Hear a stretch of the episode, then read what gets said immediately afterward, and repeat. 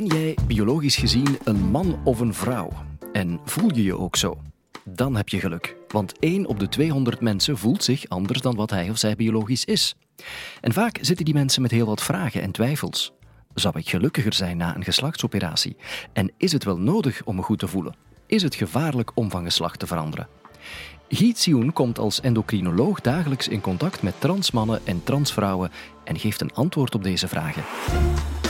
Dit is de Universiteit van Vlaanderen.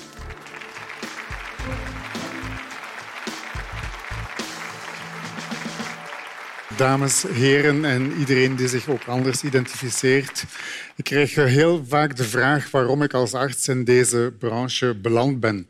Ik heb daar eigenlijk een verhaaltje over. Toen ik zelf 17 was en ik wist eigenlijk totaal niet wat ik zou gaan doen, professioneel of qua studies, dan had ik een zeer lange en zorgeloze en ook warme zomer. En uh, tijdens die zomer ging ik uh, als een van de activiteiten naar een film kijken. En dat was deze film. Ik heb uh, mijn dvd'tje mee. La Ley del Deseo, de wet van de begeerte. En dat is La Loi du Désir, vaak ook geciteerd in het Frans. En dat is een film van de Spaanse regisseur Pedro Almodóvar. En in deze film speelt ook een transgender vrouw een belangrijke rol. En het ging eigenlijk niet over het transgender thema, maar wat mij zo intrigeerde, dat was dat dat dat personage heel erg gewoon was en gewoon dingen deed die filmpersonages doen zonder dat het uh, geproblematiseerd werd. En een aantal weken later uh, schreef ik me dan in voor geneeskunde. Toen had je nog geen ingangsexamen nodig. Je kon je gewoon naar de universiteit gaan je inschrijven. En uh, vele jaren later, toen ik in uh, opleiding was voor endocrinoloog, hormoonspecialist. Toen ontmoette ik mijn eerste transgender vrouw op consultatie. En ik vond haar verhaal zo mooi. We hadden ook veel tijd. Toen hadden we een consultatie van een uur tijd. Dat kan bijna niet meer momenteel. Maar uh, haar verhaal intrigeerde mij enorm. En vooral de moed die daaruit sprak. Ze had haar transitie gedaan in de jaren 1970. En ja, toen waren de faciliteiten nog niet zoals vandaag. En ik vond het spectaculair wat zij allemaal van moed had samengeraapt om al die stappen te zetten. En toen wist ik van, toen ik dat verhaal hoorde, van ik ga eens kijken in de medische literatuur, wat bestaat daarover? Er was bitter weinig en toen wist ik, oké, dit wordt mijn eh, expertise, daar ga ik mij verder in specialiseren. Ik denk dat veel mensen in de zaal nog altijd denken dat er maar twee geslachten zijn, man en vrouw, en binair denken. Maar eigenlijk is dat een beetje een ouderwetse visie. Er is veel meer variatie in onze maatschappij. En ehm, we weten dat gewoon door te luisteren naar onze mensen. Ik ken ook niet alle mensen, want het gaat om ongeveer, en schrik niet, om, het gaat ongeveer om 0,5 procent van de bevolking. We hebben onderzoek gedaan in Vlaanderen, ook in Nederland, Nieuw-Zeeland, Verenigde Staten. Iedereen komt met datzelfde cijfer van 0,5 procent van mensen die zich niet 100 procent exclusief alleen maar man of vrouw voelen. Dus dat is veel meer dan wat de meeste mensen verwachten. Nu, tijdens mijn carrière heb ik ook gezien dat er een enorme toename geweest is van het aantal nieuwe aanmeldingen.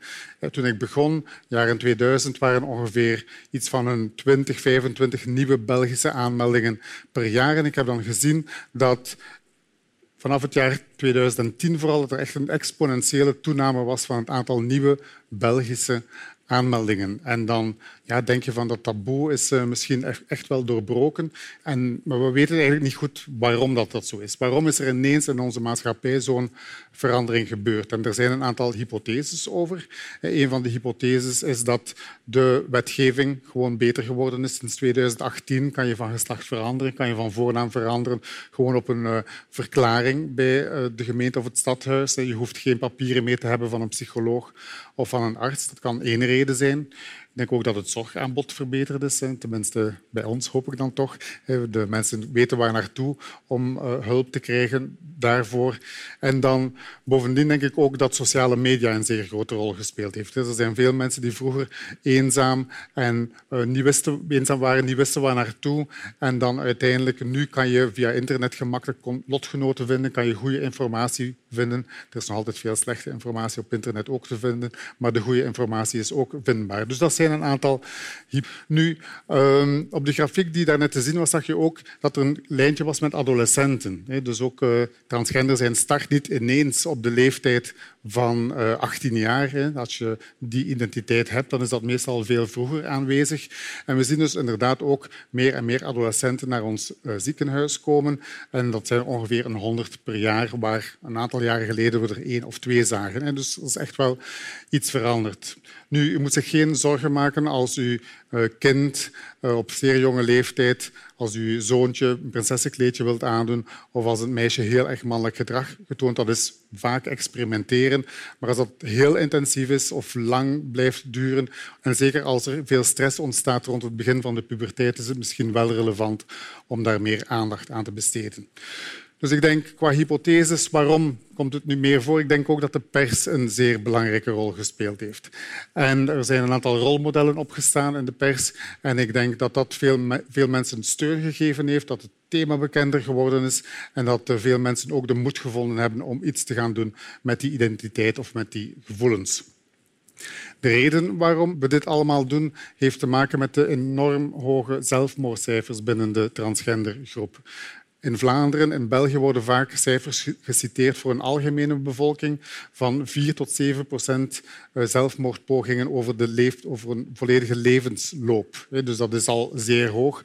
Maar voor de transgendergroep is dat nog veel, veel hoger. En onze cijfers, in zelfs in België, ook in de Verenigde Staten, eh, zijn bij de transgendergroep rond de 40 procent van de mensen die een zelfmoordpoging ondernemen. Dus dat is tenminste voor mij een zeer grote motivatie om mij hiervoor in te zetten. Nu, het wordt tijd om de behandeling uit te leggen. En uh, misschien moeten we eerst eens uh, een definitie geven. Hè. Een trans man bijvoorbeeld, dat is dan iemand vrouw naar man. Uh, een transman of een transgenderman. Dus we gaan altijd de benaming kiezen van, de, van het geslacht waar iemand zich mee identificeert ook uit respect voor die mensen. En als je zou twijfelen in contact met iemand, dan moet je het gewoon, gewoon vragen. En een beleefde vraag krijgt meestal ook wel een beleefd antwoord als je aan het twijfelen bent. Een transvrouw is dan man naar vrouw. Transvrouw of transgender vrouw zeggen we ook. Mijn deel is de hormonale behandeling in die transitie. En hormonen ja, die lijken eigenlijk heel goed op elkaar. We hebben twee belangrijke geslachtshormonen, testosteron en oestrogenen, maar eigenlijk lijken die supergoed op elkaar. Er is maar één enzymatische stap tussen beide hormonen en je zit van testosteron naar oestradiol. En daar kunnen we gebruik van maken. En de meeste artsen kunnen hier wel weg mee. Een man met een testosterontekort krijgt testosteronsupplementen dat principe kunnen we ook gebruiken bij onze transmannen. En gelijk welke arts weet wat er moet voorgeschreven worden bij een vrouw in de menopauze om oestrogenen bij, uh, bij, te geven, of voor een vrouw die niet wil zwanger worden onder vorm van orale contraceptie. Dus de principes van hormonale behandeling zijn helemaal niet zo complex en eigenlijk kan elke arts of elke huisarts hier ook mee weg.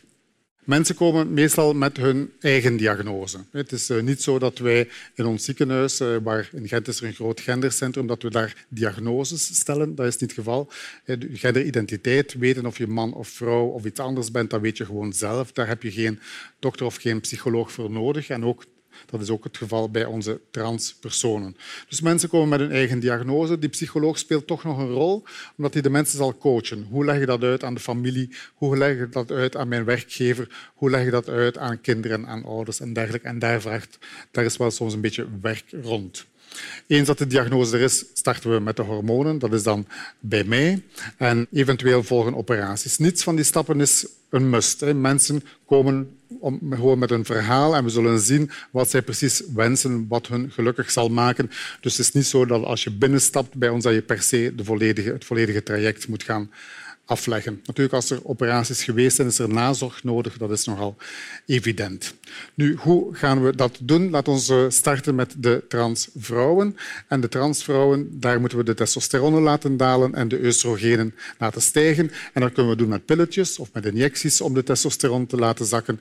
En de oestrogenen kan dan in pilvorm, in een gel of in een pleister. Dus dat is vrij evident. Nu, de effecten van die hormonale behandeling zijn vooral in eerste instantie dat de mensen zich beter voelen. Dat er minder angst is, dat er minder depressie is, veel minder stress. En dan beginnen ook die lichamelijke veranderingen met een toename van vetmassa, afname van spiermassa. Wat niet verandert is de stem. Daarvoor is logopedie nodig, eventueel stemchirurgie. En ook de baard die krijg je nooit weg. Eh, daarvoor is soms een lokale laserbehandeling nodig. Ehm, Transvrouwen zeggen ook dat hun huid zachter geworden is, dat ze minder acne hebben en ook dat er minder erecties zijn. En transvrouwen vinden dat meestal eh, eerder storend. En qua seksueel verlangen, ook nadien, mochten er operaties al gebeurd zijn, dan zeggen de transvrouwen dat ze evenveel of even weinig seksueel verlangen hebben dan een doorsnee vrouw. En dan spreken ongeveer dat uh, één op de drie vrouwen in Vlaanderen wereldwijd eigenlijk last heeft van een te laag seksueel verlangen en daar dan ook uh, problemen mee heeft. Hè. Dat is ook hetzelfde bij onze transvrouwen. Zijn er bijwerkingen aan die hormonen? Wel, oestrogenen kunnen bloedklonters uh, geven en die bloedklonters zijn er vooral bij die vrouwen die roken, bij degenen die een familiale voorgeschiedenis hebben van um, bloedklontervorming of degenen die het alles gehad hebben. En dat risico is laag. Het is er, maar het is eerder laag. Het is even groot als gelijk welke vrouw die omwille van contraceptieve redenen de pil zou nemen. Eén probleempje bij die hormonale behandeling is de borstontwikkeling. Er is borstontwikkeling, maar die is heel erg wisselend. Eén transvrouw kan een zeer mooi resultaat hebben, een andere, daar zien we nauwelijks enig effect en we weten eigenlijk nog niet goed hoe dat we dat moeten oplossen. Dit is het onderzoekje wat we gedaan hebben en dan zie je de cupmaten uh, na één jaar hormonale behandeling en je ziet dat de meeste vrouwen toch nog altijd in de A-regio zitten en uh, nog niet meteen veel verder gaan. Daar bestaat ook weer veel discussie over uh, op internet, maar we hebben eigenlijk een zeer goed onderzoek nodig om dat verder uit te klaren. Maar voor onderzoek is er geld nodig en transgenderzorg is niet altijd, jammer genoeg, de eerste prioriteit. Ik begrijp dat ook, maar wij willen hier ook een antwoord aan bieden natuurlijk. Dat we naar de transmannen gaan. Transmannen, daar gaan we testosteron geven. En testosteron kan je geven aan de hand van injecties meestal. Maar er bestaan ook pilletjes, die zijn eerder zwart, zwak werkend. En je kan ook een testosterone-gel gaan smeren. En dan start die nieuwe puberteit effecten bij de transmannen, ook weer psychologisch een zeer mooi effect. Minder angst, minder depressie. En dan de vermannelijking met meer spiermassa, minder vetmassa. Op seksueel gebied meer seksueel verlangen, meestal een groei van de clitoris die we straks kunnen gebruiken bij de operatie ook. Ehm, qua bijwerkingen van de testosteronbehandeling wat meer acne en soms een patroon van haaruitval.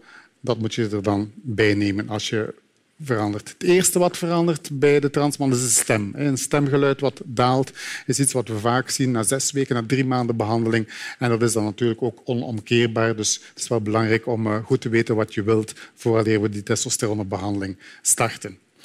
Wat ook belangrijk is om te zeggen aan onze transmensen, geduld. Het is een nieuwe puberteit die we starten en een puberteit is niet klaar na één maand of na zes maanden. Dat duurt toch minstens een jaar, anderhalf jaar. Dus het heeft geen zin om te gaan overdoseren met hormonen. Uw lichaam heeft een bepaald aantal receptoren en eens dat die vol zitten, zitten die vol. En als je de dosis nog zal verhogen, dan krijg je gewoon meer bijwerkingen, maar daarom niet meer effect. Op korte en middellange termijn weten we van deze hormonale behandeling dat die eigenlijk wel heel veilig is. Dat de mensen niet meteen meer hormonale kankers gaan krijgen, dat ze niet meer hart- en vaatziekten zullen krijgen. Alleen maar die transvrouwen die roken en die een tromboserisico hebben, kunnen problemen doen. Maar over het algemeen lijkt het fysiek, lichamelijk allemaal toch wel heel goed mee te vallen en de mensen gaan geen gezondheidsproblemen extra gaan ontwikkelen. Sommige mensen kiezen voor operaties en dan moeten we daar eventjes naar kijken. Zoals ik zei, mannen en vrouwen lijken eigenlijk hormonaal gezien en eigenlijk ook wel lichamelijk gezien vrij goed op elkaar. Dus we kunnen gebruik maken van deeltjes van het lichaam om dan het nieuwe geslacht uh, te maken. Voor een transvrouw zullen we gebruik maken van uh, de penis natuurlijk. De zwellichamen moeten weg en dan moeten de teelballen weg. En dan gaan we de overblijvende huid van de penis dichtnaaien op het einde, we klappen die naar binnen en zo krijg je een nieuwe vagina. Een stukje van de eikel wordt de clitoris en de balzak worden de grote schaamlippen. Het vraagt een beetje tijd natuurlijk, zo'n operatie. Het lijkt nu alsof het heel eenvoudig is, maar je hebt toch wel een, uh, een expertise nodig van een zeer goede plastische chirurg daarvoor. Voor de trans mannen is het soms wel iets complexer, omdat je eerst en vooral de borsten moet wegnemen. En dan hou je littekens die afhankelijk zijn van de grootte van de borsten initieel. En dan, eh, als we spreken over genitale operaties, kan het zijn dat de baarmoeder-eierstokken eh, eruit gaan. En eh, dan specifiek die clitoris die gegroeid is door de testosteronbehandeling kunnen we gebruiken om daar een micropenis van te maken. Een kleine penis. Daarmee kan je wel niet staande plassen en kan je ook geen penetratieve seks hebben, maar je hebt weinig littekens. Waar je wel littekens mee hebt, is met de falloplastie. Daar wordt een stukje van de arm of een stukje van het been gebruikt samen met een bloedvat en die wordt dan naar de genitale regio geplaatst en het defect op de arm of het been wordt dan gesloten met een huidtransplantatie. Deze operatie is heel complex. En het gebeurt wel vaak dat daar herinterventies voor nodig zijn, dus het blijft niet, meestal niet bij één operatie. Ook teelballen zijn er niet, dus dan heb je teelbalprotheses nodig om het af te werken en misschien nog een erectieprothese om uh, seks met penetratie te kunnen hebben. Nu, is het gevaarlijk om van geslacht te veranderen? Dat was eigenlijk mijn vraag. Ik denk hormonaal gezien zie ik niet meteen een groot probleem. De risico's zijn heel beperkt. Een operatie is natuurlijk een operatie met de verdoving, met eventuele complicaties, vooral bij die falloplastie. Dus in die zin moeten we toch ook uh, de mensen erop wijzen dat het ook niet allemaal niks is. Je moet de mensen wel goed voorbereiden op de stappen, de medische stappen die uh, kunnen genomen worden.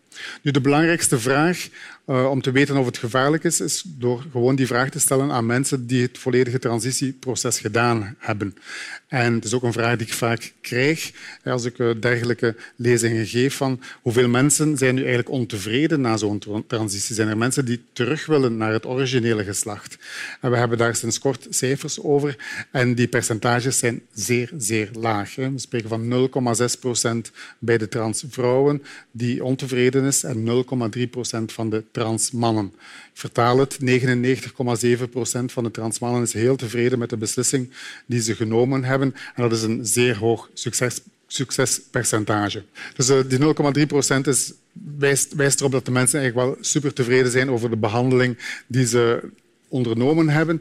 En meestal als er dan toch spijt zou zijn, heeft dat niet meteen te maken met het feit dat ze fout waren, dat ze niet goed wisten wat hun genderidentiteit was, maar het heeft meestal te maken met het feit dat ze zoveel problemen gehad hebben onderweg. Problemen, geen contact meer met ouders, geen contact meer met kinderen, uh, werk verloren, financiële problemen daardoor. En dan kan het zijn dat de balans omslaat naar een negatieve ervaring in plaats van een positieve ervaring. Maar echt een foute genderidentiteit is iets wat eigenlijk bijna niet voorkomt. Ik ben begonnen met eh, mijn verhaal te doen aan de hand van een film. Nu, de film was misschien relatief onbekend, maar deze heeft dan, van dezelfde regisseur heeft dan een Oscar gewonnen van de beste buitenlandse film. Eh, All About My Mother, eh, Todo sobre mi madre in het Spaans. En ook daar, in deze film zit weer een transgender personage. En zij heeft een quote die nog altijd mijn favoriete quote is aller tijden. En zij zegt eigenlijk hoe meer je lijkt op je gedroomde ideaalbeeld, hoe authentieker je bent. Ik vind dat een heel mooie uitspraak. Het is iets wat geldt voor mezelf. Ik hoop dat dit geldt voor ieder van jullie hier in de zaal en de kijkers online of de luisteraars. En het geldt ook zeker voor alle transgender personen waar wij dagelijks zorg van dragen. Een prachtige quote om mee te eindigen. Wist je trouwens dat we niet enkel professoren uitnodigen, maar soms ook bij hen langsgaan? In de podcastreeks Lableven nemen we je graag mee naar het habitat van de onderzoekers.